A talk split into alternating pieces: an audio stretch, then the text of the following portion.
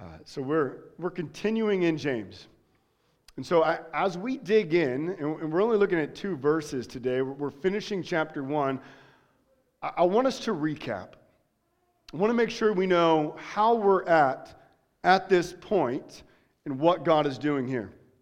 So we, we began a couple weeks ago, and James begins by saying that God uses trials to grow us in our faith. He then said, Because of sin, we often have evil desires that tempt us when we're in trials. And then in verses 17 and 18, we saw that the way we overcome these temptations is by turning to God and reminding ourselves of the gospel. What does that look like? Uh, we, we looked at that last week in verse 22, where we see that we're to regularly read and obey God's word. And it's through the obedience to God's word that we persevere in our Christian faith and we overcome trials and temptations. But what does it look like to obey God's word? Are there certain things that we're actually called to do? Are there things that, that as a church that are to characterize us? Are there things that, that God has told us that you individually, me individually, that we're to be practicing and doing each and every day? And that's what James is going to do today. He's kind of uh, he's, he's giving us the outline for the rest of the book. James is going to help us to see what it looks like to live out our faith. Or, or to say it another way, James is going to paint a picture of what it looks like for our faith to be visible. And as Christians, I, I think we know that our faith is supposed to be visible. Many of us we're familiar with passages like Matthew 5:14. You're the light of the world. A city set on a hill cannot be hidden. Like I think most of us know those kind of things that we're to be lights in this world. Philippians 2:15. You may be blameless and innocent, children of God without blemish in the midst of a crooked and tr- twisted generation, among whom you shine as lights in the world. So we are to live distinct lives from this world. I think we, we talk about that quite a bit here within the church. If you read the Bible, we see that regularly. God has saved us that we would live for Him. Our lives are meant to give a testimony of our love for Jesus. We're never, ever given a picture in God's Word where our faith is called to be invisible. It does not exist. Biblical faith in Jesus Christ is visible faith. In our text today, James is, he's not going to give us a, a comprehensive list, but he's going to give us three ways that our faith is to be visible. So, first, we're going to look at the necessity of visible faith. Then, we're going to look at the description of visible faith. And then, we're going to kind of step back and look at the big picture of God's word and see what the purpose of visible faith is. And so, if you have your Bibles, I want to invite you to stand at this moment. Uh, one thing we do here is we stand at the reading of God's word. This word comes from God. It is inspired by the Spirit that we would be strengthened, that we would be built up in our faith, that we would be equipped for all that God has called us to do. Verse 26 If anyone thinks he is religious and does not bridle his tongue, but deceives his heart, this person's religion is worthless. Religion that is pure and undefiled before God, the Father, is this to visit orphans and widows in their affliction, and to keep oneself unstained from the world. Let's pray. Father, I pray that you would give us wisdom today. Help us to understand this passage of Scripture. And God, and may your Spirit, through your word, free us from any bondage of sin that we're in. God, help us to understand faith. Help us to know that as we trust in you, as we, as we declare our belief in you, that that results in a transformed life. God, may your spirit convict us of sin. May your spirit guide us into truth. May we be a church that is concerned with personal purity and practical compassion. God, may our lives be governed by your word more than the winds of this culture. God, speak to us today. Give us discernment. And Lord, may we be challenged, convicted, and changed. In your name, Jesus, amen. You all may be seated. We're going to start with just the necessity of visible faith. Verse 26, we read the word deceive. Now, uh, if you've been reading with us, then you know that this is not the first time that James has used this word. In fact, this is the third time James uses the word deceive in chapter 1. First time, verse 16, he says, Don't be deceived by the source of temptation. It's not out there, it's right here, it's in your heart. Verse 22, he says, Don't be deceived that you can read the Bible and not obey the Bible. To read the Bible is to obey the Bible. That's what it is to read it by faith. And now he is saying, Don't be deceived thinking that you're religious if you're really not. Now, last week we defined the word deceived, and so um, I want to repeat that definition. To be deceived means to be blinded to the reality of one's religious state. That's how James uses it. James is saying you can think something is true about yourself, but in reality, it's not. In verse 26, James is literally saying if your words are not affected by your faith in Jesus, then you're not saved. Now, you might think you are, but he's saying you'd be deceived in that kind of thinking.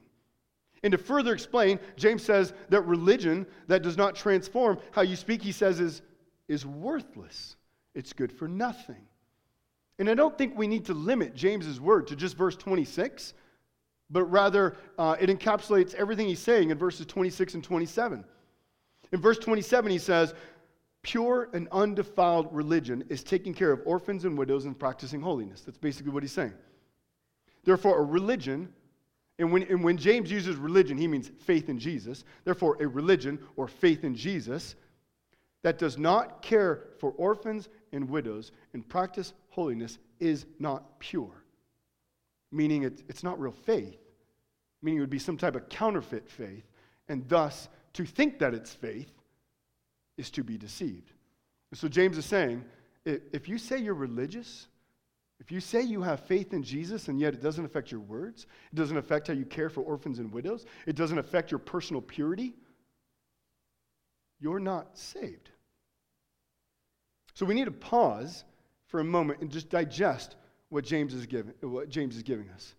Because what he's saying is true faith produces practical, practical compassion and personal purity. And if our faith is not doing these things, producing this practical compassion that's working out in the way we care for orphans and widows and, really the vulnerable, those who are outcasts in society. And if it's not working and developing in us a personal piety towards Jesus, uh, that we'd be more devoted to Christ and changing the way that we live, then he says that we're being deceived if we think that we're saved. See, James is wanting to ask us, is wanting us to ask the question, am I being deceived? Do I think that I'm religious? Meaning, do, do I think that I have faith in Jesus, but in reality, I do not? See, God's word, we need to realize when we come to it, it's meant to guide us, it's meant to comfort us, it's meant to shepherd us.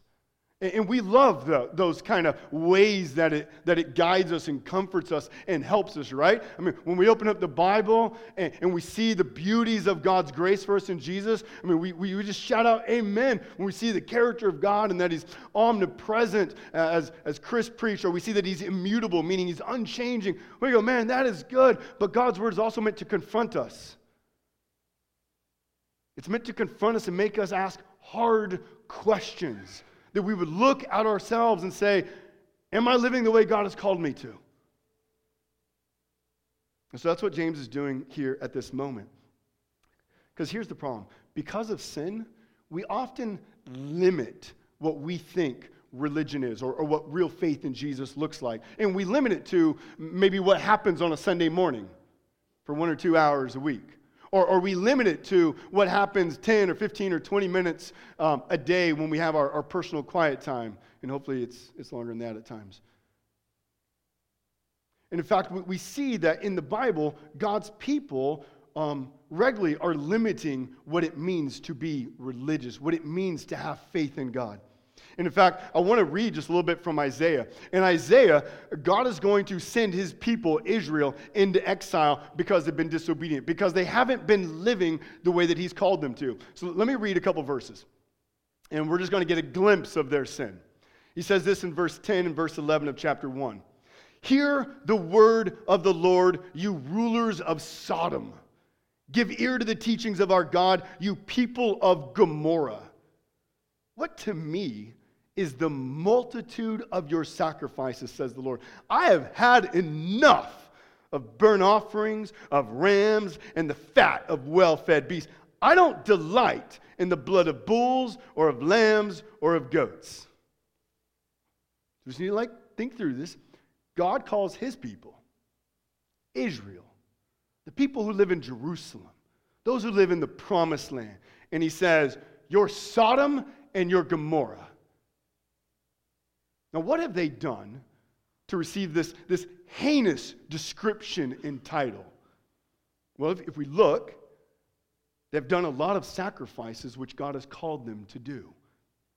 Later in the chapter, if we're actually to, to kind of unpack all of chapter one, we'd see that they observe religious holidays and feasts and all the festivals that God has told them to do. And, and, we'd see that they spread their hands out in worship, something that we Baptists don't really understand. You know, they, they move during worship. And, and he says that they pray to God. So let me translate this now into first century, uh, or not first century, into 21st century, where we're at. They attend church every Sunday. They give faithful faithfully. They observe Christmas and Easter, and they hate the fact that culture has tried to remove God from these religious holidays. They look like really good church people. They're the ones who, during the worship, man, you can just see that they're just moved to tears and they're just expressing joy. They give powerful prayers. I mean, these are people we're going, this is like a good deacon candidate, maybe even an elder candidate. So, what's wrong? Why is it that God calls them Sodom? Why is it God describes them as Gomorrah? Well, to answer that, we'd go a little bit further in the chapter. Look at verse 16 and 17. This is what God says through Isaiah Wash yourselves, make yourselves clean. Remove the evil of your deeds from before my eyes. Cease to do evil. Learn to do good. Seek justice correct oppression, bring justice to the fatherless, plead the widow's cause. So, what's the problem here? They've not practiced holiness. They don't serve the orphan and the widow. They're not concerned about justice and making sure everyone's treated fairly. Rather, injustice is taking place. See, their faith was very limited to, to religious practices like these sacrifices, these feasts, gathering on a Sunday morning, making sure we show up to prayer meeting. And again, all those things are good, right?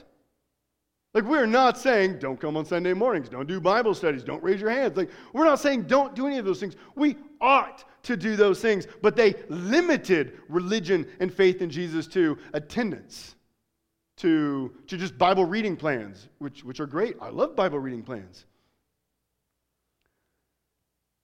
but they're void of any personal purity and practical compassion.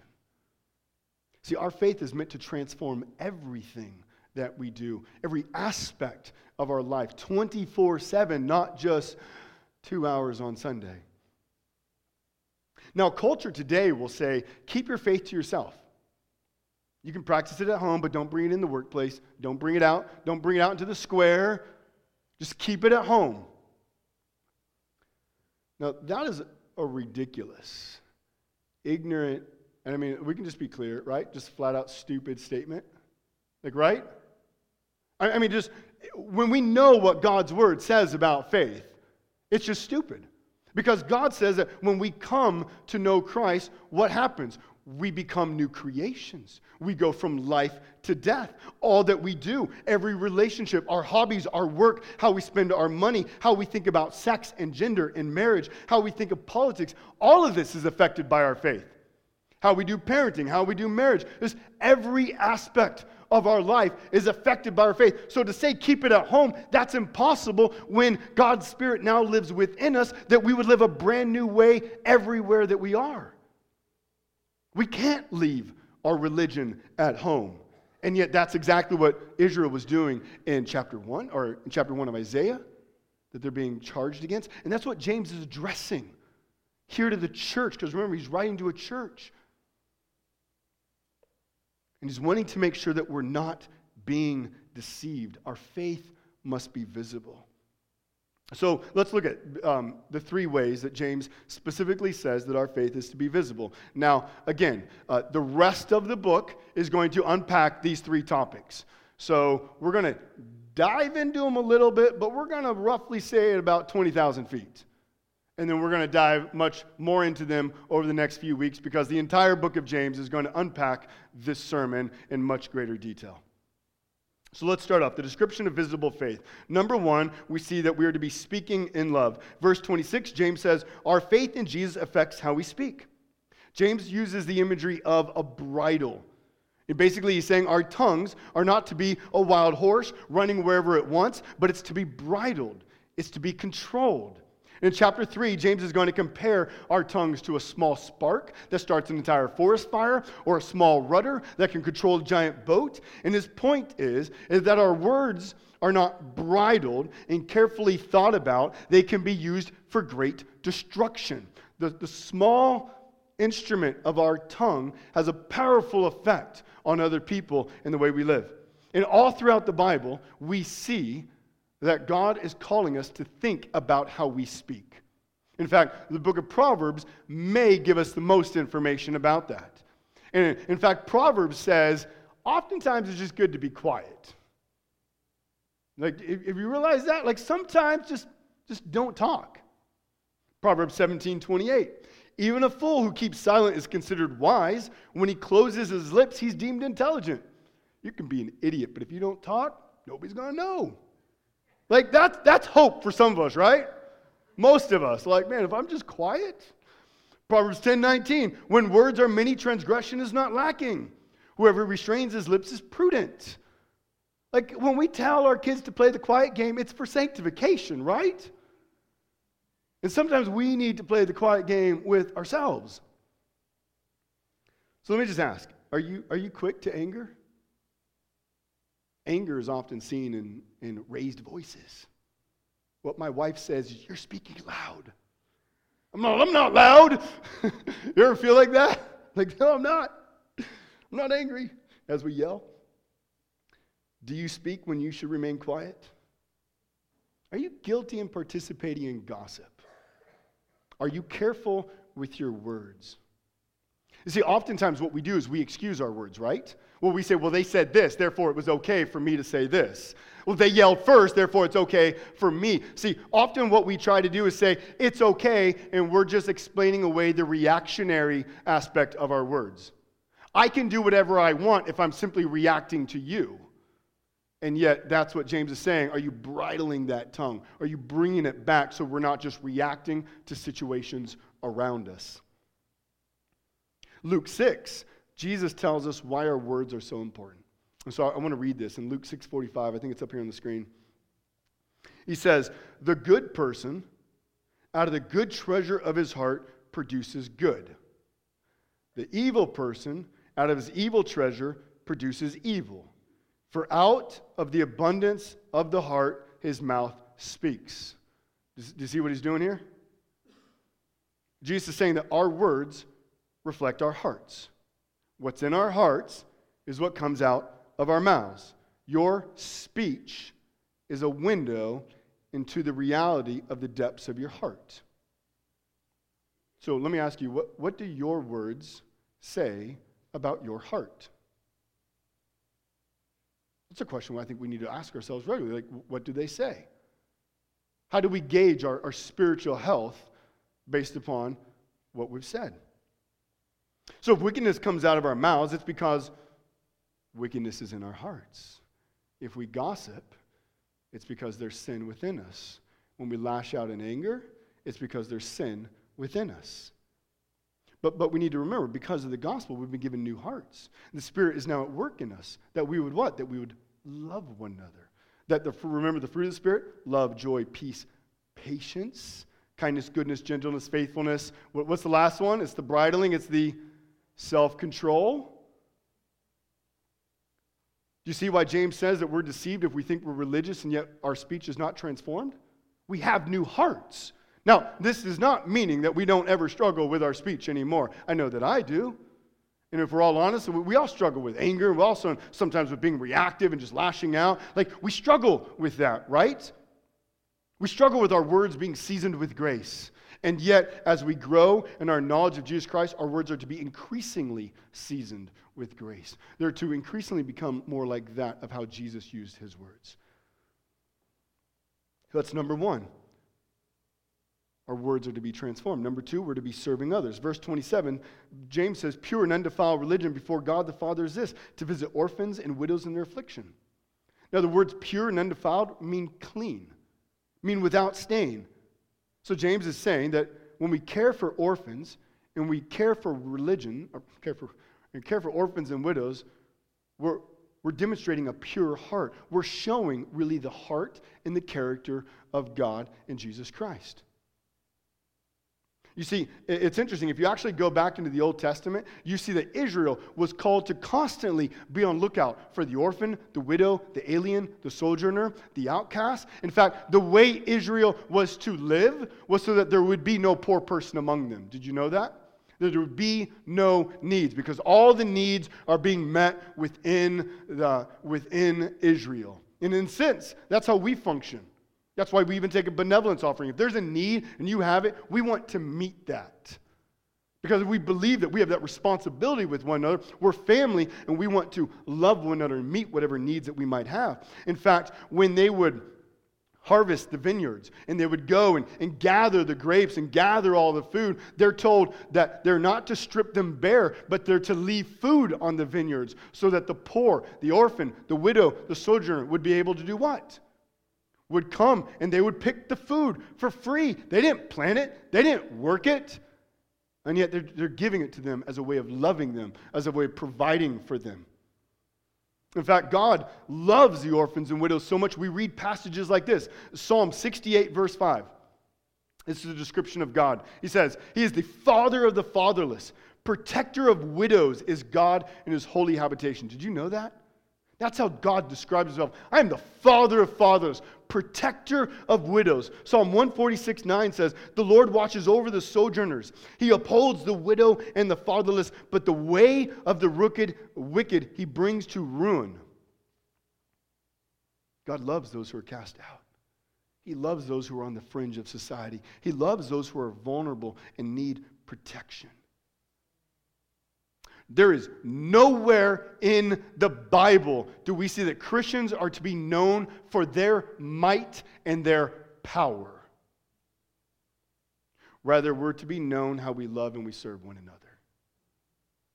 As we serve others, we're showing them the love of our King, of Jesus. This is why John, this is what he writes in, in 1 John 3.16. Not John 3.16, 1 John 3.16. By this we know love that he laid down his life for us, and we ought to lay down our lives for the brothers.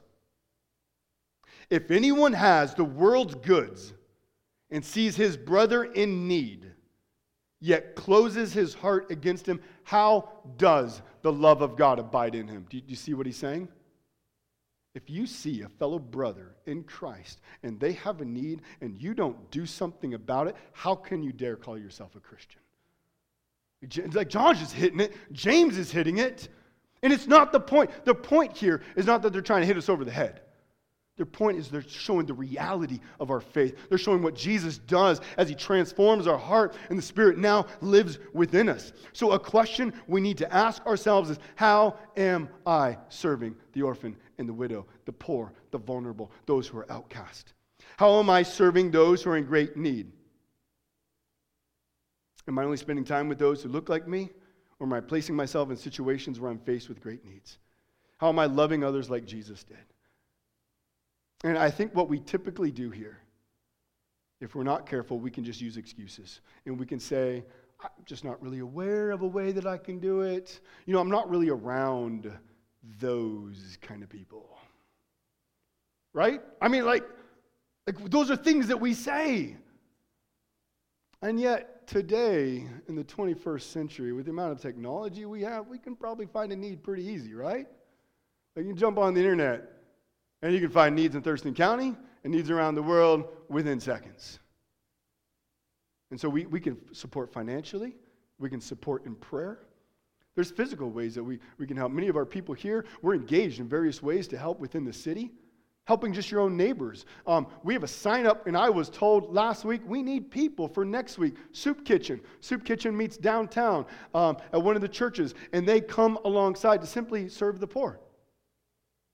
Simply a way to serve one another. These are all things, these are questions that we must wrestle with. And we must fight the temptation to give ourselves an excuse. Because what James is saying is that we're to be intentional here. And if we're passive here, we're always going to have a reason why we don't find a way, right? Like we can always find a reason.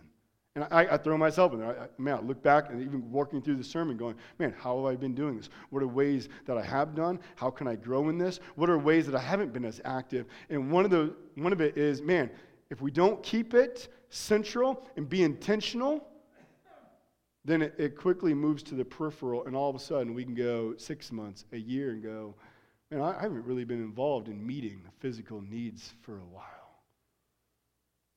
And let's be real, when this happens, what's going to happen? Life's going to get messy.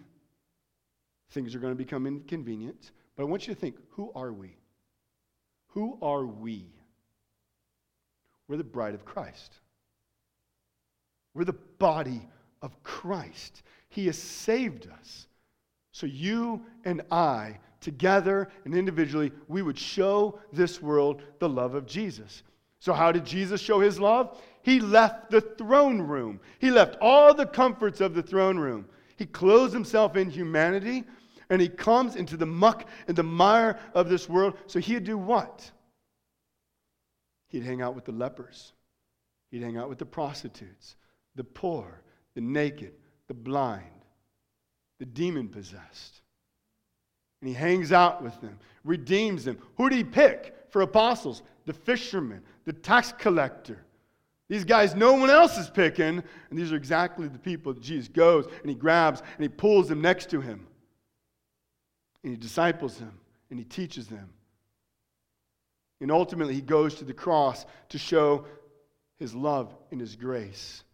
And when does he do it? When we're his friends? No. Romans 5 8, when we're his enemies. That's when Jesus goes. He's not going when we're on his team, when we're, when we're saying, Jesus, we're with you. Just, just give us a hand. Die for us on the cross. No, it's when we hate him, when we reject him, when we're very much uh, symbolically right there with the Roman centurions, nailing the nails into Jesus' hands. Because of our sin, we're all guilty of that.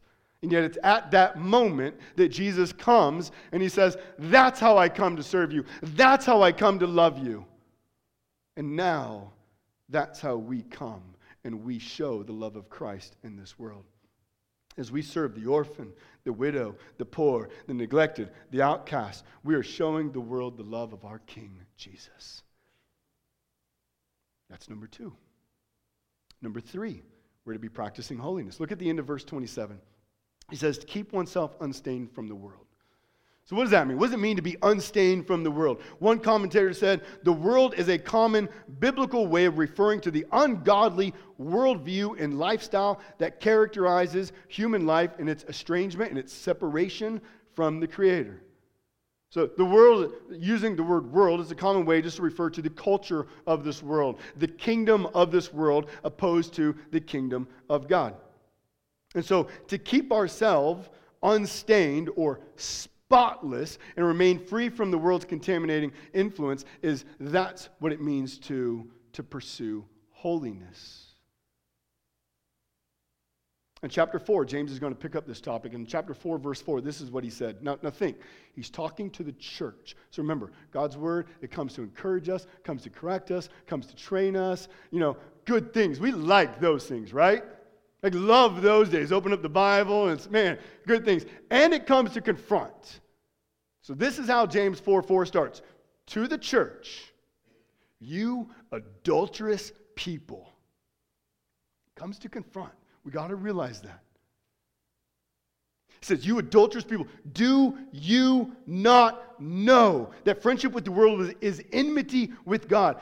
Therefore, whoever wishes to be a friend of the world makes himself an enemy of God. What happened is the church was looking a little cozy with the world. It was getting hard to, to distinguish the church from the world. They just, they all kind of looked alike the way they lived, the way they acted, the movies that they saw, the way they talked, who they hung out with. I couldn't really tell the difference between the world and the church. That's what James is saying. Now, if you're a mom or a dad, then you're going to understand this really well. And I don't think it's much of a stretch if you're not one of those. Um, when you have kids, you know what it is to then have stains on your clothes, don't you? It's not uncommon that once we have the baby, we, we have this drool thing, just like permanently. Like, I mean, it doesn't even matter with those drool rags. Like, the kid misses that like 100% of the time, right? And it's just the drool is on us. Or, you know, as soon as you get done feeding and burping and everything is good, you put them on you and then they're spit up all down your shirt, right? Or when the kids get a little bit older and they're just having a whole bunch of fun, they go outside, they come in, and where do their hands directly go? To your pants. And women, you wear white pants, and that's that's really, you know, we could we could talk about the wisdom of that. Because once you have kids, you know where do those hands go every day you wear white pants? Right, right here, right? And what do we do as parents? Like, like in the beginning of parenting, like we're like, oh man, I gotta scrub this or I gotta change my shirt. But by like day two of parenting, we're like, forget it. Like the stains are a normal part of life, right? It's just going to happen. I'm to have drool. Like just cleanliness as a parent, especially when you got toddlers, just not to happen. And we're just okay with that. We realize, and when people say anything, we don't even care, right? I got, I got kids. I got two year old. And then everyone just goes, oh, yep, I understand. No, I mean, we, we, we get that, right? Unfortunately, we can equate the stains of this world just to messy handprints. No big deal, just a way of life. And we think that when we just start looking like the world and all of it's on us, we just, well, you know, this is just the people I work with. This is my neighborhood. This is just how I grew up. This is just how my family talks. This is just the movies that we watch. But God has saved us to be holy, meaning that our lives are to be devoted to Him. He saved us that our lives would glorify Him. Our faith is to affect the way we think about LGBTQ. plus. That just means everything else along those lines. Is to affect the way we think about our kids' sports and how they're involved. Is to affect the TV shows and the websites that we look at. Our faith is to transform the way we interact and the way we treat our families, our friends, our coworkers. It's to affect how we spend our money, how we're entertained, how we, how we do our plans, how we set our vacationing. It affects all of those kinds of things. And so, what, what often we do is we kind of think, okay, our faith is going to affect these things, but, but then I got this over here. And, and I can just kind of do whatever I want over here in this corner of my life. But Jesus said, No, I come that you would have a new life and that everything you do would be new and that everything that you do would be for the very glory of God. So that means that there's going to be some things that we've done that we're just not going to do anymore. There's going to be some things that we do before we were saved that now that we're saved, and now we do them with greater purpose. We knew them with a new purpose for the glory of God. Hear this real faith, faith that is pure and undefiled, produces personal purity, practical compassion. Real faith is tangible faith. It has to be seen. And I love how Jeff, even as he shared up here in the Apostles' Creed, he hits that, okay, our actions, they don't save other people. It's our words that communicate the gospel. But then again, we, we must not throw out the actions because the actions are, are a necessary part of what it is to be a Christian, right? We see that with this new heart, a new life now comes. And so let's look at the purpose of visible faith.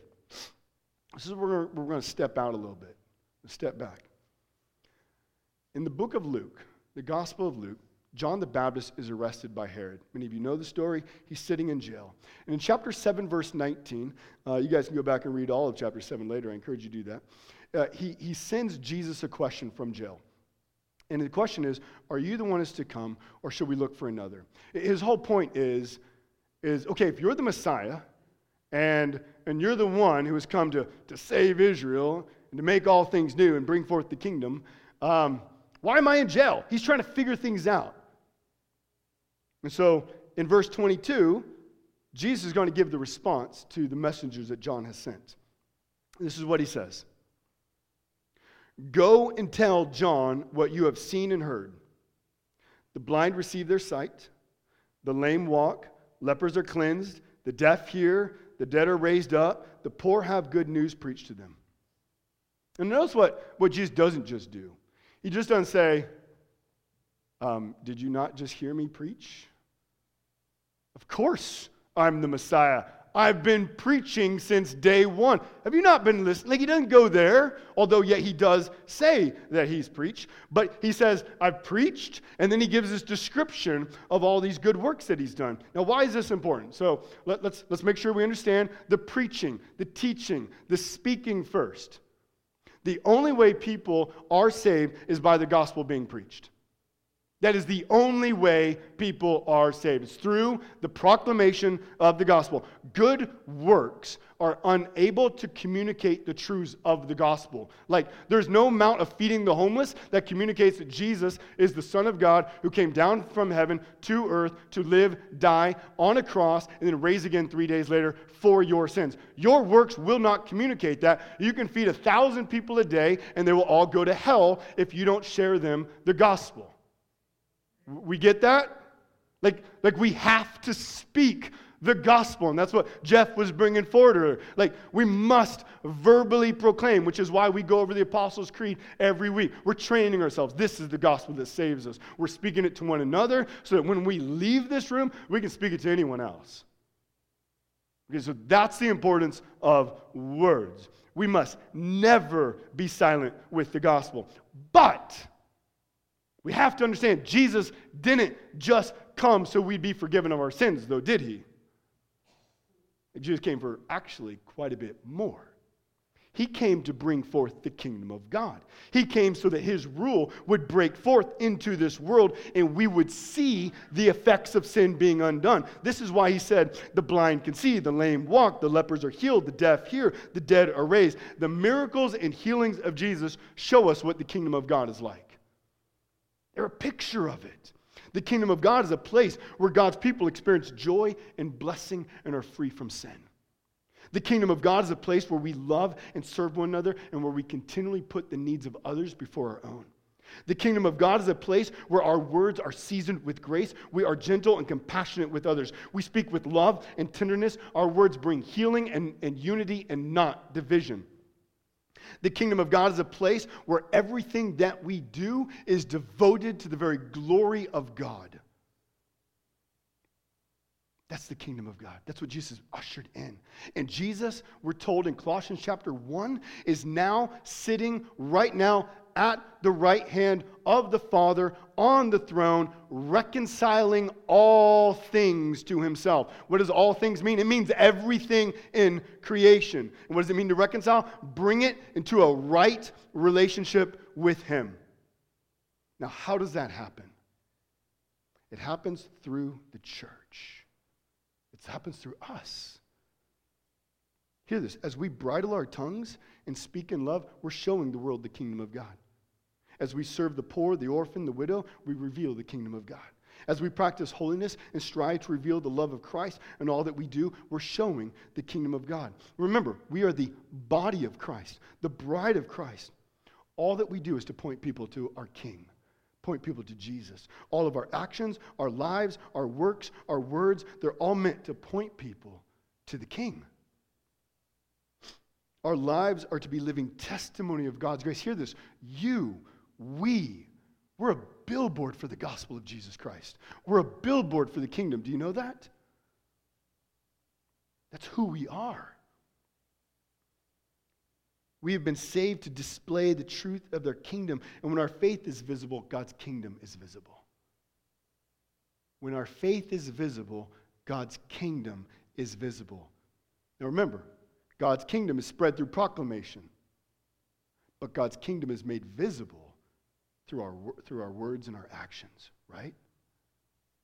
Goes forward through the proclamation of the gospel. It's made visible by our lifestyle.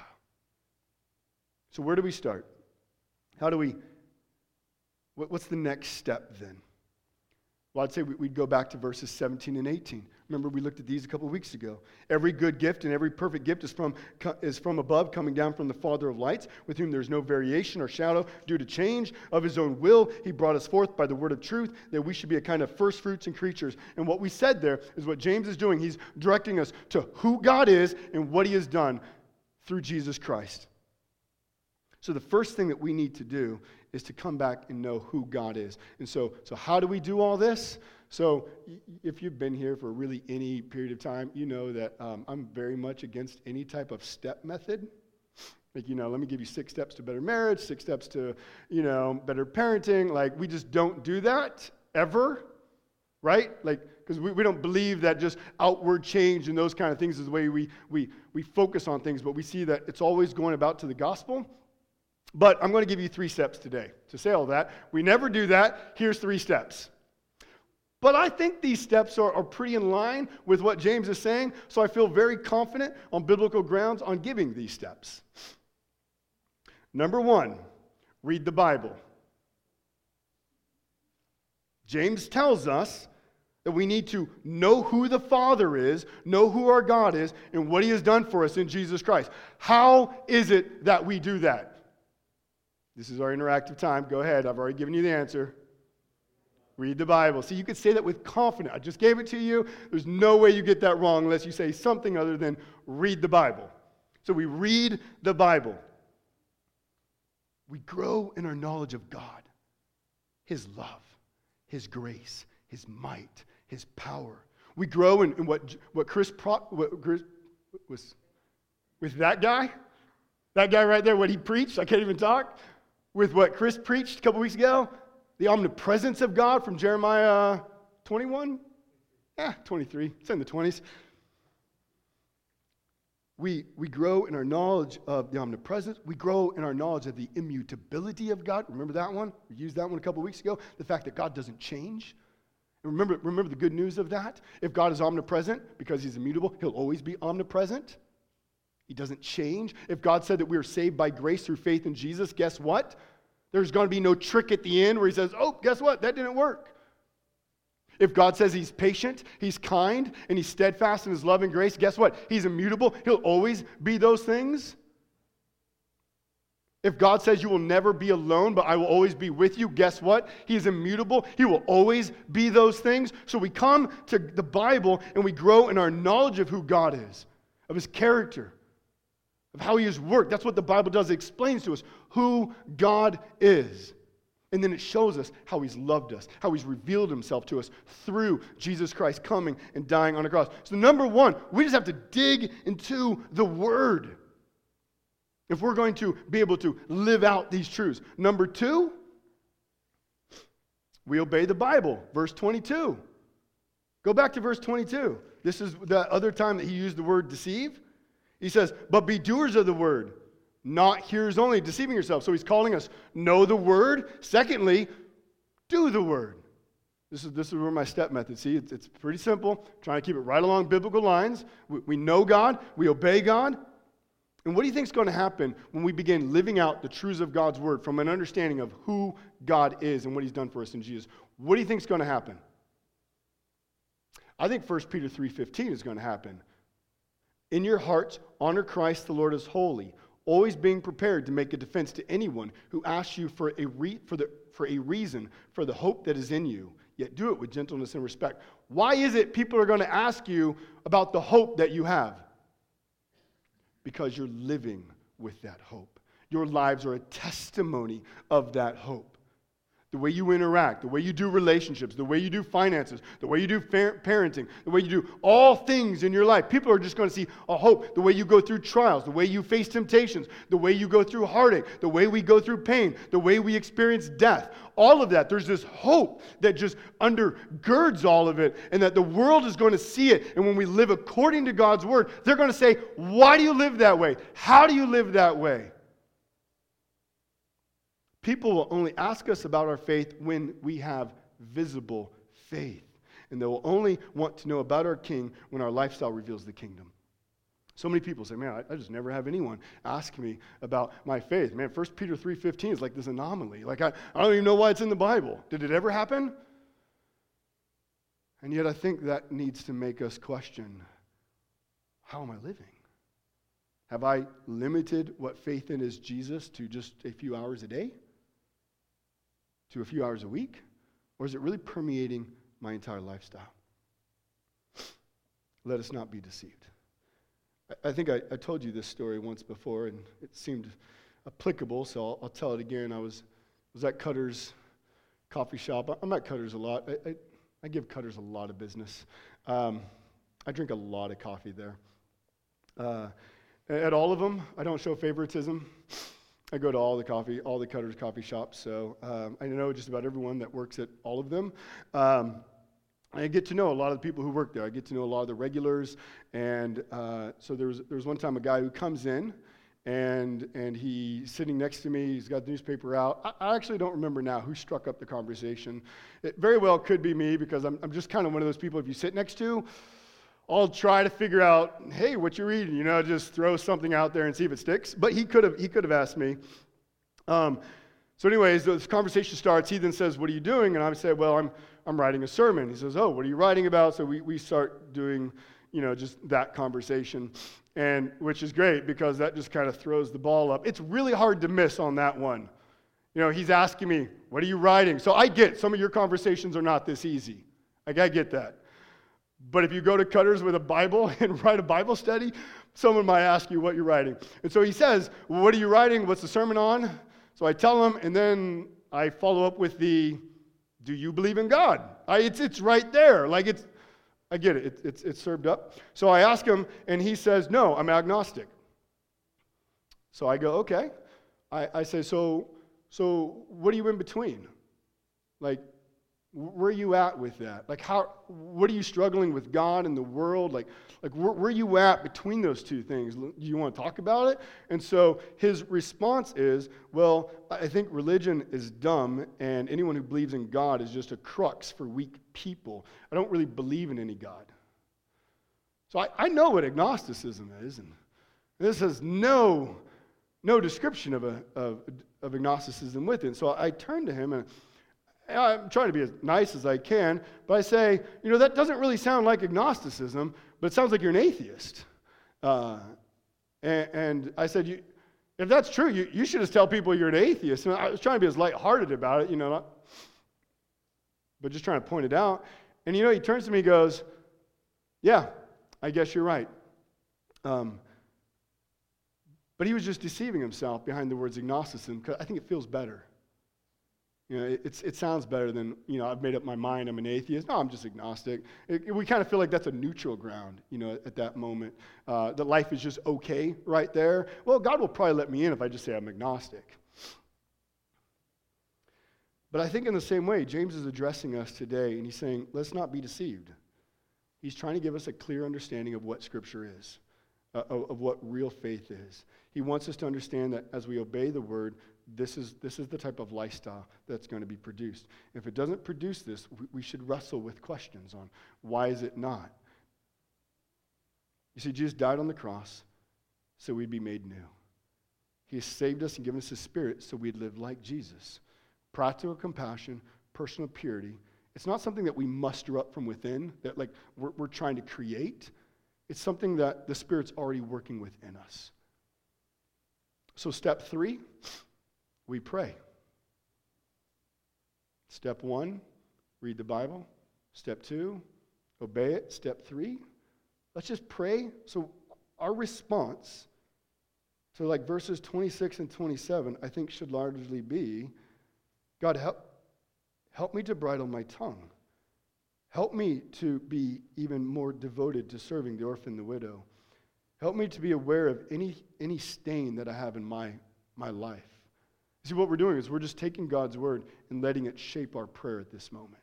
And we're saying, well, if this is what God is calling me to do, if this is how His Spirit is working, let's just pray along these lines because you can be 100% confident. If you pray in accordance with Scripture, that is God's will for you. So, God's will for every single one of us here is that we'd all grow in how we bridle our tongue, on how we serve the poor, the orphan, the widow and how we live holy lives. That is God's desire for us. That is what the Spirit is doing in each of us. So let's pray along these lines. And I want to encourage you if you feel like, as we go through here, that there's a part that just rubs on one of these and you're just going, man, I don't do that, just go ahead and repent where you're at. There's no point to try to hide behind it. Don't deceive yourself. Let, us not start playing the, the, uh, the excuse game. Well, I haven't done that because of this, this. No, let's just, let's just bring out. We can either do sins of commission or omission. And we might just all, all have just done the sin of omission here where we haven't been practicing what God has called us to do. And so we might need to just do repentance. Now, maybe you are, you're wrestling with things and you're just saying, God, increase the fire within me. Man, that's an awesome prayer, too. Now, you might be sitting here also. And when we go through these things, you're sitting there going, Man, I really struggle with my tongue. I don't do that well at all. I never really help orphans and widows. And my life probably doesn't look any different than any, any unbeliever. I'd say just be real at this moment. And if you might not be a believer, confess for the first time in Jesus Christ as your Lord and Savior. Confess Him, confess Him, and repent of living for yourself. And confess that He is Jesus Christ, the Lord, our King, the one who has died and forgiven us that we would have new life. And then know that the Spirit is given to you that this is then how you would begin to live. So I just encourage you let us read the Bible. Let's do what it says. And let our prayers be in accord with the Bible. We're going we're gonna pray now, and, and we're going to let this shape our prayer here. And then we're going to come to the time of communion. And we're going to come and we're going to turn as a time of remembering of, of what God has done for us so that these verses 26 and 27 would be a reality within our very lives. Let's pray. Our Father, we come to you in the name of Jesus. And first, Father, we just we thank you for the grace you've given us in your Son. We thank you that you have given us grace extravagantly. That God, it is when we were sinners that you loved us. It is when we were sinners and we hated you, we rejected you, we were in rebellion against you, that that's when your Son came and died on the cross. And Lord, we know that by your grace you have made us new. And so, Lord, I pray that our lives would be a testimony of your grace. I pray that we would be a church that is concerned with the lost, be concerned with the orphan, the widow, that we'd be concerned with how we speak, that we'd be concerned with the vulnerable and those who are cast to the fringes of society. Lord, I pray that your spirit would work in us, that we'd be concerned more about the comfort of others than our own comfort, that we would live holy lives that we'd be concerned and devoted about making sure that you are glorified in all of our words and all of our actions and our lifestyles at home and in public. God, help us to be unstained from this world. Lord, and I pray if there are areas that we have stains on us, let us not rationalize. Let us not give excuses, but Lord, I just pray convict us. Convict us of any sins of commission or omission. Lord, help us to confess them. Bring to our attention anything that we need to. And God, may we be a church that has real, visible faith. May our words and our actions be conformed to the character of your Son, Jesus Christ. In your name, amen.